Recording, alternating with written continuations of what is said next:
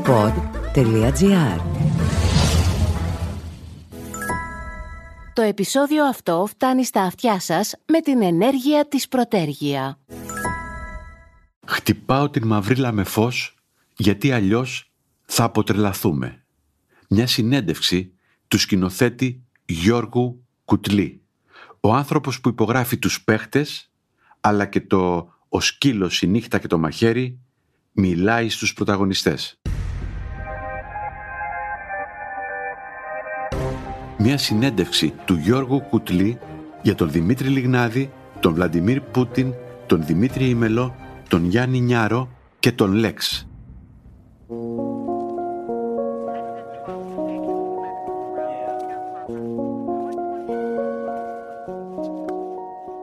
Η κάθετη εκτόξευσή του στο θεατρικό στερέωμα έχει προκαλέσει πολλές συζητήσεις. Ποιος είναι επιτέλους αυτός ο κουτλής; Τον άλλο μήνα κάνει πρεμιέρα στο Εθνικό. Ξανά με ένα ρωσικό έργο. Σύγχρονο. Ο άνθρωπος από το Παντόλσκ, του Ντανίλοφ. Μια σάτυρα για τους κατασταλτικούς μηχανισμούς. Και θα ανεβάσει και δύο επαναλήψεις. Το όνειρο ενός γελίου με τον Χανακούλα που παίχτηκε σε όλη την Κρήτη το Δεοτάρλου και το φέρνει στο θέατρο πορεία και βέβαια τους παίχτες που έχουν ήδη ουρές στα ηλεκτρονικά εκδοτήρια. Α, και καλλιτεχνικός διευθυντής της πειραματικής σκηνής του Εθνικού. Θα πάρουμε ρίσκα μου λέει. Α, και η Στρέλα που θα ανεβάσει στην εναλλακτική της λυρικής τον Γενάρη. Και πόσο χρονών είπες ότι είσαι; Σχολιάζω. Αλλά αυτός μου απαντά σοβαρά. Τον Δεκέμβρη θα γίνω 33. Είσαι λίγο βιαστικός ή μου φαίνεται; Γενικά είμαι στη σπίντα, άμα αυτή είναι η ερώτηση. Είμαι μόνιμα σε τσίτα. Δεν πίνω καφέ μαζί γι' αυτό. Ήσουν αριστούχος; Τα πήγαινα καλά με τα μαθήματα. Και αντίστοιχα νομίζω τα πήγαινε καλά με τα μαθήματα ώστε να με αφήνουν να κάνω τι θέλω μετά. Το τι θέλω μετά τι είναι; Μπαλά. Κορίτσια τι; Επειδή μου να βγω, να ξενυχτήσω. Μπάλα, κοπέλες, ναι, νομίζω ότι έμπλεξε και με το θέατρο. Δηλαδή είχε μια θεατρική ομάδα που θα χάνα μαθήματα λίγο και είχε και πολλές κοπέλες. Οπότε νομίζω έτσι μπήκε στην πρώτη θεατρική ομάδα. Μιλάμε. Τρίτη γυμνασίου, 15, δεν ξέρω. Σκέψου στα 16 μα τη μία παράσταση που κάναμε την παίξαμε στο Ακροπόλ. Συνεχίζεις να παίζεις ποδόσφαιρο; Ακόμη παίζω μια φορά την εβδομάδα. Έχουμε φτιάξει μια ομάδα με διάφορους ηθοποιούς, σκηνοθέτες, μουσικούς, που επίσης όλοι προσέχουμε τα χέρια μας και τα πόδια μας, γιατί αύριο έχει πέσει άλλο παράσταση. Οπότε είναι αρκετά προστατευμένο το περιβάλλον. Τι θέση. Μεσοεπιθετικό. Όταν ήμουν τσιρικά. Ναι. Μ' άρεσαν τα αθλήματα, όλα τα αθλήματα. Ό,τι έχει σχέση με μπάλα, νομίζω είναι ο μόνος τρόπος για να κουνηθώ. Δηλαδή, γυμναστήρια και τέτοια δεν είναι για μένα. Αλλά άμα μου δώσεις μια μπάλα και πινκ να είναι, μπορώ ατελείωτα. Θεωρείς ότι εκπροσωπείς κάποια γενιά; Αυτά τα millennials μετά είναι η Z. Γενικά τα ονόματα των γενναιών τα έχω μπλέξει λίγο μες το κεφάλι μου. Αλλά όσο πέρασαμε την παιδική μας και προεφηβική ηλικία στα 90s και μετά πάνω στην εφηβεία μας ήρθε το ίντερνετ και άνοιξε ένα τεράστιο πεδίο αναφορών, νομίζω ότι έχουμε κάποιες συγγένειες. Κοσμογυρισμένος διάβασα. Καλοσπουδαγμένος. Πήγαινα ταξίδια, ευτυχώς με πήγαιναν και οι γονείς μου και η νονά μου. Όταν ήμουν μικρός, μάζευα λεφτά για να γυρίσω όλο τον κόσμο. Τώρα το καλοσπουδαγμένος, ναι. Τυπικά νομική, ακούγεται καλά. Ένα εξάμεινο πάτησα, μετά πήγαινα μόνο εξεταστικές. Στα 5,5-6 χρόνια την τελείωσα. Ναι, αλλά πώς ένας που έχει μια αντίληψη του νέου κόσμου επιλέγει τη Ρωσία για θεατρικές σπουδές; Μπήκα ηθοποιός εδώ στην Ελλάδα, στο 2. Ε, στη δραματική σχολή. Στη δραματική σχολή. Εκεί είχα και την Κατερίνα την Ευαγγελάτου και τον Δημήτρη Ιμελό και οι δύο είχαν σπουδάσει στη Ρωσία. Και όταν γνώρισα μέσω αυτών των ανθρώπων τη σχολή αυτή, αποφάσισα ότι θέλω να πάω στην πηγή. Μιλάμε για τη σχολή; Ε, λέγεται Γκίτης, είναι η Ρωσική Ακαδημία Θεατρικής Τέχνης.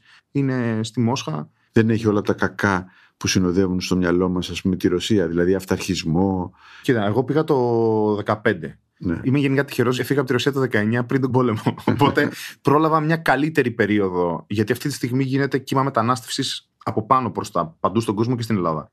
Γιατί είναι πολύ δύσκολα τα πράγματα πάνω. Φεύγουν Μα, όλοι. μα τώρα διάβαζα ότι λίγες μέρες μετά το θάνατο του Γκορμπατσόφ ανακλήθηκε η άδεια κυκλοφορίας της Νοβάγια Γκαζέτα. Είχα δύο μάστερ, έτσι τους λέμε πάνω. Ο ένας πλάκα πλάκα είναι Ουκρανός και είναι καλλιτεχνικός διευθυντής του θεάτρου Φαμέγκο, που είναι από τα μεγαλύτερα θέατρα. Και άλλος είναι ο Δημήτρη Κρίμοφ. Αυτή τη στιγμή μπορεί να είναι και ο κορυφαίος σκηνοθέτης στη Ρωσία. Τα τελευταία χρόνια έχει πάρει δεν ξέρω πόσες χρυσές μάσκες. Γιατί εκεί πέρα η χρυσή μάσκα είναι, ας πούμε, τα βραβεία τα θεατρικά τους. Και προχθές κατεβήκαν όλες τι παραστάσεις του από όλα τα θέατρα. Το λογοκρίνανε. Γιατί έφυγε στην Αμερική και δήλωσε κατά του πολέμου. Υπάρχει κοινό στη Ρωσία για το καλό θέατρο. Δηλαδή η κοινωνία της Ρωσίας δεν είναι μια δουλική κοινωνία απέναντι στο Πούτιν. Το 16 εγώ που πήγα, η σχολή ήταν ένα ελεύθερο πεδίο. Οι άνθρωποι που γνώρισα μέσα ήταν μεγαθύρια καλλιτεχνικά και ελεύθερου πνεύματος και δεν ένιωσα ποτέ κανέναν περιορισμό μέσα στο πλαίσιο της σχολής. Από εκεί και πέρα, μια μυρωδιά συντηρητισμού γενικότερα στην κοινωνία, κάποιων πραγμάτων που μάγκονε υπήρχαν, αλλά στην καθημερινότητα και μέσα στη σχολή δεν το νιώσα ποτέ. Υπάρχει μεγάλο ποσοστό στη Ρωσία που είναι υπέρ του Πούτιν, γιατί όντως η προπαγάνδα και η τα αλήθεια ας πούμε, που προκρίνεται στο το μεγαλείο του παρελθόντος ας πούμε. Και επίσης η Μόσχα, η Αγία Πετρούπολη είναι ας πούμε κάποιες πόλεις εξευρωπαϊσμένες. Η Ρωσία είναι η μεγαλύτερη χώρα στον κόσμο σε έκταση. Το αφήγημα της μεγάλης Ρωσίας ακόμη ο Πούτιν την ξαναέφερε. Και αρκεί μια καλή σχολή στη Ρωσία για τα sold out που ζούμε μαζί σου; Όχι. Α πούμε, ήμασταν 10 σκηνοθέτες στο έτος μου. Ρώσοι ήταν οι άλλοι και ένας Μογγόλος. Από αυτούς τους 10 που ήταν συμμαθητές μου, εγώ εκτιμώ τους 3 π.χ. Το πλεονέκτημα που παίρνεις είναι εργαλεία και δομή. Όταν δεν λειτουργεί η έμπνευση ή θες να βρεις λύση, έχεις 5 εργαλεία, 10 για να μπορέσεις να αντιμετωπίσεις και να ξεκλειδώσεις τα προβλήματά σου. Από εκεί και πέρα δεν θα πετυχαίνει πάντα. Εσένα πέτυχε όμως. Θέλω να σου πω ότι θα μπορούσε και δεν είναι κακό να ήσουν ο καλαναθρεμένο κάποιων μέσων, ας πούμε, να σε προβάλλανε πολύ και να έγινε επιτυχία μια παράστασή σου. Οι παίχτε ήρθαν από το πουθενά. Ναι, είχα κάνει μια παράσταση στην πειραματική, η οποία λόγω κορονοϊού παίχτηκε πολύ λίγο και για ναι. λίγες παραστάσεις. Λέγα όταν παίζοντας το θύμα. Στον κύκλο μας ακούστηκε. Οι παίχτες παράλληλα, τα τέσσερα παιδιά που παίξαν τους κεντρικούς ρόλους, είναι φίλοι μου ο Βασίλης πάνω από μια δεκαετία. Ο Μουλάσιος Χρυσανθόπουλος ήταν μπροστά μου στη σχολή. Αυτή ήταν φίλη με τον Νιάρο, οπότε ήμασταν μια παρέα. Οι οποίοι όσα χρόνια εγώ έλειπα, αυτοί κάναν καριέρα και μας έδωσε τη δυνατότητα ο Γιάννης να βρούμε παραγωγό. Και κάπως έτσι πήγαμε, μπήκαμε μεταξύ μας, με την κάβλα η αλήθεια είναι, και μπήκαμε με τα άλλα παιδιά που μπήκαν με, με ίδιο πάθος και ορμή, γιατί ήμασταν παρέα. Αγαπάμε τη χαρά, τη ζωή πάρα πολύ και το χιούμορ. Και από εκεί και πέρα ξαφνικά αρχίζουν και ασχολείται ο κόσμο μαζί σου. Βρέθηκα εδώ όπως είμαι με σένα. Κάποιοι με πήραν για συνεντεύξεις, ξέρω εγώ. Αυτό. Ευτυχώς και η καλοκαιρινή μου πήγε πολύ καλά. Το, ο σκύλος νύχτα και το μαχαίρι. Με τους φίλους θα δουλεύεις πάντα; Ε, μ' αρέσει να δουλεύω και με τους φίλους. Ε, εγώ το βλέπω σαν ένα πάρτι. Είναι ωραία να χορέψεις με τους φίλους σου. Μπορεί να χορέψεις όμως και κάποιον που δεν ξέρεις, γιατί έχει πλάκα εκείνη τη στιγμή και θες να το ζήσεις μαζί και μετά μπορεί να γίνετε και φίλοι. Μπορεί και να μην γίνεται. Θα έβαζες σε μια παράστασή σου κάποιον που δεν θα εκτιμούσε σαν άνθρωπο, αλλά που θα τα αποκρινόταν στο ρόλο; Όχι. Μ' αρέσει να δουλεύω με ανθρώπους που θα ήθελα να τρώω, να πίνω και να κουβεντιάζω. Οπότε, άμα δεν περνάω καλά, δεν με ενδιαφέρει καθόλου όσο ταλαντούχος και έναν άλλος άνθρωπος. Και σε όλες μου τις συνεργασίες, ακόμη και όταν δεν ξέρω κάποιον, θα πάρω έναν φίλο μου που έχει δουλέψει μαζί του, θα του πω πώς ήταν με αυτόν; Είναι normal τύπος; Την παλεύει; Συνήθως μου λέει για κάποιον είναι γαμό τα παιδιά. Ναι. Μη σε νοιάζει, ενώ θα τα βρείτε. Ποιος είναι ο ρόλος του σκηνοθέτη σήμερα, δηλαδή; ο ρόλος του σκηνοθέτη. Γιατί, ας πούμε, οι παίχτε ήταν μια παρέα φίλων, έτσι. Mm. Αλλά τι, ψηφίζουμε τι θα κάνουμε; Όχι ο καθένας έχει τις ευθύνες του. Με τα παιδιά και το δοκιμάζω και στις περισσότερες πρόβες, ανοίγω κάποια πράγματα στο τραπέζι. Δηλαδή, στο τέλος της παράστασης των παιχτών, εγώ είχα κάτι άλλο στο μυαλό μου. Και ήρθαν τα παιδιά και μου πρότειναν μια άλλη σκέψη. Τη δοκιμάσαμε και ήταν καλύτερη από αυτό που έλεγα. Και κάναμε αυτό που είπανε. Το λεπτόριο είναι να χάσεις την εμπιστοσύνη. Γιατί όταν τα ανοίγεις όλα και έρχονται άλλες προτάσεις και μπορεί κάτι που φέρνεις να τα αλλάζεις, μετά νομίζω ότι πάρα πολλοί σκηνοθέτες. Να σκεφτεί κάποιος ότι. Ότι δεν ξέρεις τι κάνεις. Ναι, δεν ξέρεις τι κάνεις. Όταν έμαθες όλα αυτά, ή τέλος πάντων όταν άκουσες όλα αυτά για το Λιγνάδι, τι σκέφτηκες; Σκέφτηκα επιτέλους βασικά. Στην πιάτσα ακουγόντουσαν διάφορα. Δεν είχα νομίζω συνειδητοποιήσει το πόσο άγρια ήταν. Αλλά όταν υπάρχει τόσος καπνός, γιατί ο καπνός αυτός ήταν παντού, δεν ήταν μόνο σε ένα σημείο, τότε δεν γίνεται να μην υπάρχει φωτιά. Δεν μπορεί να είναι τόσο ψέματα όλα. Παρ' όλα αυτά, επειδή με το Λιγνάδι συνεργαστήκαμε στο εθνικό όταν έπρεπε να κάνω τη δουλειά, το γνωρίζω από τις δραματικές σχολές, η εικόνα ήταν σοκαριστική με έναν τρόπο όταν ήταν με χειροπέδες, γιατί ξέρεις, τον έχεις γνωρίσει σε μια άλλη συνθήκη. Παρ' όλα αυτά, νομίζω ότι είναι ανακουφιστικό το συνέστημα για μένα, σκέψου για τους ανθρώπους που είχαν κακοποιηθεί. Υποστεί. Ξέρεις, γιατί υπάρχει μια συζήτηση από κάποιους ότι αυτά γίνονται στο θέατρο. Εντάξει, αυτό δηλαδή, είναι, είναι και, και αναφέρονται και ονόματα παλιών δασκάλων, ας πούμε. Δηλαδή και ο τάδε δάσκαλος δεν είχε μια αυλή με παιδάκια; Δεν είχε μια αυλή με αγόρια, μια αυλή με κορίτσια; Ναι. Θα τα εξακούσει γενικά. Και το 1800 ναι. κρεμάγανε τους Αφροαμερικανούς στο κέντρο της πλατείας, πηγαίνανε εκδρομή με παιδάκια και βλέπανε να τους κρεμάνε. Αλλάζουν τα πράγματα. Δηλαδή δεν μπορείς να συγκρίνεις το τι γινόταν τότε και δεν μπορεί να δεχθείς ότι αυτό ήταν καλό επειδή γινότανε. Το θέμα είναι να προχωρήσουμε, να εξελιχθούμε, να πάμε παρακάτω Και να κρίνεις τα πράγματα σε σχέση και με το σήμερα, κάθε πράγμα. Ναι, βέβαια συνειδητοποιώντας ότι δεν μπορείς να κρίνεις τη συμπεριφορά ενός τρόπου το 1950 με τη λογική που έχεις τώρα. Να μην απαγορεύσουμε λοιπόν το Σαίξπηρ. όχι. Όχι, καταλαβαίνεις τι λέω. Γιατί έχει Ε, ξεκινήσει. όχι, εγώ δεν το αντιλαμβάνομαι ούτε το Μάικλ Τζάκσον. Ναι. Δηλαδή δεν είναι ότι θα ακούσω Μάικλ Τζάκσον από μαγαζί Θα και θα πεις, σηκωθώ, «Ω, ο θα, σηκωθώ, παιδεραστής». θα σηκωθώ και θα φύγω από το μαγαζί. Είσαι σαφής. Απλώς το λέω για το Σέξπιρ, γιατί θα το έχεις μάθει. Ότι σε αγγλικά πανεπιστήμια πια υπάρχει μια σύσταση να αποφεύγονται κάποια έργα του Σέξπιρ. Όπως και να αποφεύγονται και έργα του George Orwell. Γιατί λέει μπορεί να οδηγήσουν στην κακοποίηση των ζώων. Τρελά πράγματα έτσι. Εντάξει. Γιατί ο Orwell έκανε μυθοπλασίες. Ακόμα και να φύγουν από τις βιβλιοθήκες τα περιοδικά, τα γαλλικά, το Charlie Hebdo. Γιατί είναι Ισλαμοφοβικό. Δηλαδή Είναι αστυνομοκρατία. Η αστυνομοκρατία της πολιτικής ορθότητας. Εδώ πέρα πήγαν να απαγορεύσουν τον Ντοστογεύσκη επειδή η Ρωσία κάνει πόλεμο. εξίσου γελίο. Ναι, γιατί αλλιώς θα πάμε και στην αρχαία Ελλάδα και θα μπλέξουμε πολύ περίεργα Ναι, την, έτσι την ακριβώς. κουβέντα. Νομίζω ότι πρέπει σε κάθε περίπτωση στη ζωή να παίρνεις το καλύτερο και από κάτι αρνητικό. Άμα κάτι έχει βγει καλό, καλό είναι να το χρησιμοποιήσεις για να πάμε όλοι παρακάτω. Και όχι να το ενοχοποιήσει και να το ξαφανίσεις, δημιουργώντας νέες φοβίες και νέες απολυτότητες. στην προσπάθειά μας να σεβαστούμε τη διαφορετικότητα, μην απαγορεύσουμε άλλες διαφορετικότητες. Α, συζητητή. Εγώ ο ίδιος το πώς με έχει επηρεάσει, ας πούμε, η πατριαρχία στη συμπεριφορά μου και πώς όλο αυτό το ο λευκός straight άντρας, το πού είναι τα όρια και πόσο πραγματικά πρέπει εγώ να αναθεωρήσω κάποια πράγματα, ο καθένας οφείλει να μπει σε μια διαδικασία. Είναι μια συνεχής μεταβαλλόμενη διαδικασία. Ναι, ναι. Κάποιος κωμικό έλεγε ποια είναι τα όρια του χιούμορ επίσης. Όλοι την ώρα κουνιούνται. Παρ' όλα αυτά δεν μπορείς εσύ να πεις δεν με νοιάζουν. Και εγώ θα κάνω χιούμορ όπως έκανα το 1900. Πρέπει να είσαι up to date, να παρακολουθείς τα πράγματα και να αμφισβητείς τον ίδιο στον εαυτό μέχρι ποιος θες να είσαι. Και να μην μένεις παγιωμένος στα στερεόπτυπα και σε αυτό που συνήθιζες. Τι πιστεύεις στην κομμωδία, ε; Φανατικά.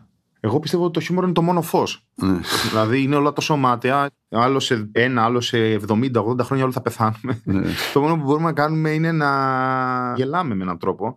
Παρ' όλα αυτά, τα έργα που έκανα και το καλοκαίρι και το έργο που κάνω τώρα δεν είναι ακριβώς κομμωδία. Όχι, Παρ' όλα βέβαια. αυτά. Δεν είναι απέναντι στην κομμωδία όμως. Όχι, μα γιατί η κομμωδία μπορεί στην πιο ευαίσθητη στιγμή να συμβεί το πιο αστείο πράγμα. Η ζωή δεν είναι μαύρο ή άσπρο. Η ζωή τα έχει όλα ταυτόχρονα. Έχει μια στιγμή ποιητική και δίπλα κάποιος μπορεί να ξεράσει. Είναι δίπλα-δίπλα όλα. Οπότε το χιούμορ της ζωής με ενδιαφέρει σκηνικά σίγουρα. Θα σε ενοχλούσε ένας τίτλος, ας πούμε, κουλτουριάρης και τα λοιπά, αυτά που λέγαμε παλιότερα για αυτούς που υπηρετούν το θέατρο, με την έννοια ότι είναι ένα πράγμα σκοτεινό, λίγο γκρίζο, μόνο προβληματισμός. Ξέρεις τι, εγώ νομίζω ότι η δεκαετία του 90, επειδή υπήρχε μια περίοδο ευμάρεια, τουλάχιστον φαινομενικής, ας το πούμε, κοινωνικής, ο καλλιτέχνης όφιλες στον αντίποδα να χτυπάει το κουδουνάκι ότι υπάρχουν προβλήματα. Ναι, ναι. Τώρα είναι όλα τόσο μαύρα που εγώ νιώθω το χρησιμοποιώ να χτυπάω μέσα από τη μαυρίλα με λίγο φως, γιατί αλλιώς θα αποτρελαθούμε όλοι. Τι επιθετικό προσδιορισμό θα βάζεις στη λέξη σκηνοθέτης; Εμένα θα μ' άρεσε να κάνω ένα ποιοτικό λαϊκό θέατρο. Κατά κύριο λόγο. Παρ' όλα αυτά, ένα περίοδο στη ζωή σου μπορεί να μου έρθει και μια κουλτουριά, ας Ναι, πούμε, ναι, και ναι. να μπλέξω να κάνω κάτι πολύ κουλό. Αλλά γενικά αυτό που μου αρέσει να βλέπω και μου αρέσει να κάνω είναι κάτι που απευθύνεται σε ευρύ φάσμα ανθρώπων. Θες να γεμίζεις. Άμα δεν έρθει η κοινωνία, αυνανιζόμαστε μεταξύ μας. Δεν κάνουμε τίποτα. Δεν έχει κανένα νόημα αυτό. Οπότε θέλω να έρχεται κόσμος και θέλω να επικοινωνείτε για να συνομιλώ με αυτόν που δημιουργώ. Γιατί δημιουργώ με τους τοπιούς, αλλά η παράσταση πραγματικά γίνεται την ώρα που θα συναντηθεί το κοινό με τους τοπιούς. Οπότε ναι, το έχω ανάγκη και το θέλω και με απασχολεί. Με απασχολεί και η εμπειρία που βιώνει το κοινό. Ειδικά τη σημερινή εποχή, ας πούμε, που η τηλεόραση, η οθόνη και μέσα από συνδρομητικά προσφέρει τρομερές εμπειρίες. Για μένα είναι ένα μεγάλο ζήτημα πώς το ζωντανό θέαμα θα επανεφεύρει τον εαυτό του και θα προσφέρει στο θεατή κάτι που αξίζει 15-20 δεν ξέρω πόσα ευρώ, ταξί ή αμάξι, βενζίνη, 2-3 ώρες και ξανά πίσω. Το κόστος του για τον άνθρωπο είναι μεγάλο. Οπότε με απασχολεί ε, να έρχεται ο άλλος και να βιώνει πραγματικά μια εμπειρία. Ήρθαν τα νέα και βελτιωμένα καύσιμα Selvi Power που καθαρίζουν 100% τα κρίσιμα μέρη του κινητήρα για να μεγιστοποιήσουν την απόδοσή του και παράλληλα δίνουν χίλιους επιπλέον πόντους στην All Smart κάρτα σου. Πώς; Μέσω του All Count στο All Smart App που ήρθε και μετράει. Μετράει κάθε λίτρο που βάζεις από τα νέα και βελτιωμένα καύσιμα Selvi Power και μόλις φτάσεις ένα στόχο, σου δίνει αυτόματα χίλιους επιπλέον πόντους Smart. Κατέβασε το All Smart App και ξεκίνα να κερδίζεις ακόμα περισσότερο. Έχεις πρότυπα, έχεις ήρωες, ας πούμε, που ακολουθείς; Για κάποιο λόγο στην Ελλάδα έχουμε μια τάση για μόνιμη απομυθοποίηση. Ήρθε ένας φίλος μου Ρώσος και με ρώτησε ποιον ηθοποιό να πάω να δω στο θέατρο, ποιος είναι ο καλύτερος Έλληνας ηθοποιός; Ήμασταν μεγάλη παρέα και όλοι κάναμε. Δεν είχαμε κάποιον να πούμε. Αν αφαιρέσεις τον ήμελο που τον είχα καθηγητή και με είχε επηρεάσει πάρα πολύ. Τώρα κάνουμε παράσταση μαζί. Παίζεις ναι. τη δουλειά που κάνω στο εθνικό. Πλέον συνομιλούμε διαφορετικά βέβαια, αλλά για ένα μεγάλο διάστημα ήταν μια προσωπικότητα που με είχε εμπνεύσει πολύ.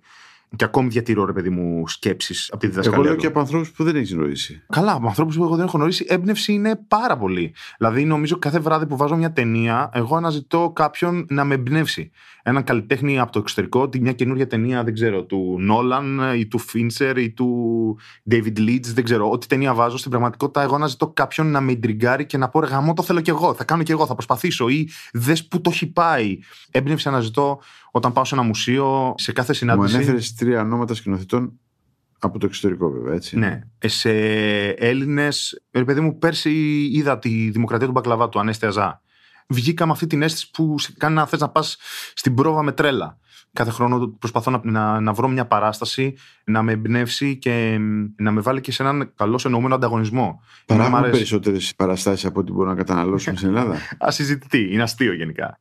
Έχουμε πολύ περισσότερου ηθοποιού από ό,τι χρειαζόμαστε. Έχουμε πολύ περισσότερες πρεμιέρες κάθε χρόνο από ό,τι χρειαζόμαστε. Έχουμε πολύ περισσότερα θέατρα από όσα χρειαζόμαστε. Ο ναρκισμό μας τι είναι αυτό, ότι θέλει ο καθένας να ανεβάσει μια παράσταση και θέλει ο καθένας να είναι ένας πρωταγωνιστής; δεν υπάρχει πολιτιστική πολιτική ώστε να υπάρχουν κριτήρια, να υπάρχουν κάποιοι οργανισμοί. Ενώ όταν υπάρχει μια καλλιτεχνική δημιουργία η οποία στηρίζεται από το κράτος πέρα από μόνο έναν οργανισμό, αλλά συνολικά στηρίζεται, τότε γίνονται κέντρα που είναι δυνατά. Κάποτε μπορεί στην Ελλάδα, δεν τα έχω προλάβει καλά, όταν γινόντουσαν οι μεγάλες επιχορηγήσεις, είχαν φτιαχτεί κέντρα. Ήταν του Voyage, ήταν ένα κέντρο, ήταν το Αμόρε, ένα κέντρο που μάζευε.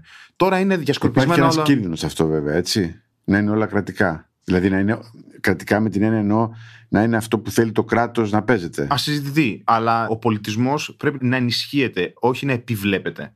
Πρέπει να, να στηρίζεται και να αφήνεται η καλλιτεχνική δημιουργία ελεύθερη. Πώς θα μου πεις θα γίνει αυτό, Πώς θα το πιστέψουμε ότι πραγματικά το κράτος θα βάζει λεφτά και δεν θα ελέγχει.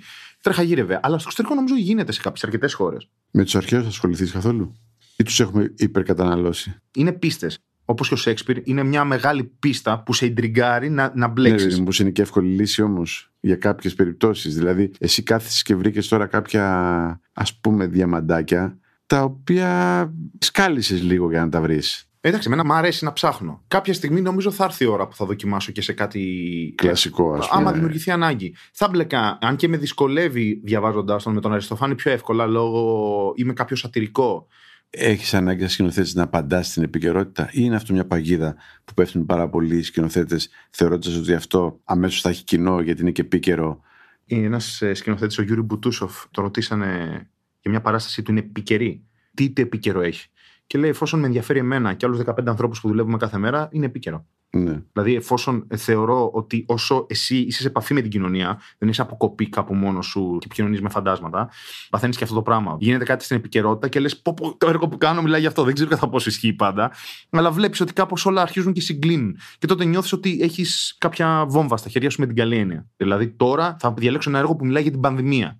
Αλλά μπορεί να έχει μια ψυχολογική ασφυξία το έργο που για μένα να σχετίζεται με το πώς ένιωθα. ναι. Δηλαδή το νόημα και ο ψυχισμός του έργου στην πραγματικότητα είναι περισσότερο για μένα έχει σημασία να είναι επίκαιρος παρά η θεματική και η πλοκή. Ναι, αλλά δεν ξυπνά το πρωί και λες, Α, έσκασε το θέμα παρακολουθήσεις να βρω κάτι συναφές, ας πούμε, Όχι. και να ανεβάσω Ποτέ. το, μια γερμανική Όχι, όχι, όχι. Συνήθως, βερσιόν των παρακολουθήσεων. όχι. Συνήθως ξεκινάω και διαβάζω έργα. Ψάχνω δηλαδή σε θέατρο στο εξωτερικό βραβευμένα σκηνοθέτες που ξέρω και εκτιμώ από το εξωτερικό τι ανεβάζουν και τα σκαλίζω. Και στο έργο που όταν το διαβάσω θα μου δημιουργηθεί ένας κραδασμός, γιατί συνήθως βαριέμαι πάρα πολύ εύκολα.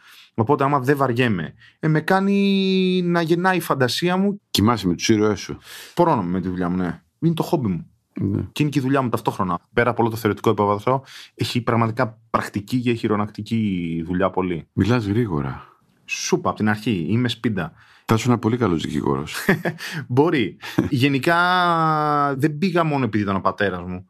Μ' άρεσε. Είχε μια γοητεία μέσα στο παιδικό μου κεφάλι, κάπως αυτό. Ποινικολόγο, δικηγόρος. Όχι, δι- ε, ναι. Ακροατήρια κτλ. Ναι, ναι. Μ' άρεσε. Το έχω με την μπάρλα. Και τώρα την πληρώνουν οι φοιτητές σου στο 2. Ναι. Και έχει τον κίνδυνο η μόνιμη εξαγωγή λόγου με ακροατές, κινδυνεύεις. Γιατί αρχίζεις και γίνει αυθεντία, που είναι λίγο επικίνδυνο. Βλέπεις πώς αντιδρούν οι υπόλοιποι, που επειδή είσαι και λίγο πιο έμπειρος, όντως λες κάποια πράγματα τα οποία έχουν κάποιο κραδασμό και νομίζεις ότι κάτι έχεις καταλάβει. Συμβουλές ζωής τους δίνεις. Ε, μια καθηγήτρια μου, όταν τελείωσε επίσης στη σχολή μας, είπε: Σου εύχομαι να παραμείνεις ανήσυχος, ήταν η λέξη. Όχι με την έννοια του άγχους, αλλά με την έννοια της καλλιτεχνικής και διανοητικής ανησυχίας. Και ο άλλος μας είπε: Τη στιγμή που θα γίνεις κοινικός και να πεις: Έλα, μου δεν πειράζει, τότε τελείωσε η τέχνη μέσα σου. Οπότε ελπίζω να μην γίνω κοινικός σχέση με το καλλιτεχνικό κομμάτι και να παραμείνω ανήσυχος. Και αφού τελειώσαμε τις κουβέντες για τα θεατρικά, το γυρίσαμε στη μουσική. Ο Λέξ είναι η συνέχεια των μεγάλων ποιητών, θα μου πει ο Γιώργος Κουτλής.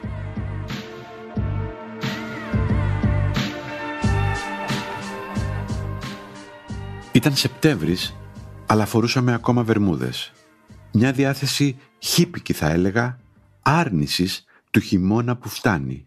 Και από μουσικές, hip-hop, μου απαντάει χωρίς δεύτερη σκέψη. Ήσουν δηλαδή και στη συναυλία του Λέξ στη Νέα Σμύρνη; Ε, βέβαια. Ο Λέξ νομίζω ότι έχει βρει τον ήχο της πόλης και της γενιάς μας. Μετά την κρίση έκανε το μεγάλο του μπαμ. Επικοινώνησε με τη λαϊκή πίκρα που έχει η γενιά των τριαντάριδων, των σαραντάριδων. Ένα μαζικό συναίσθημα που έχει μια trance μέσα του.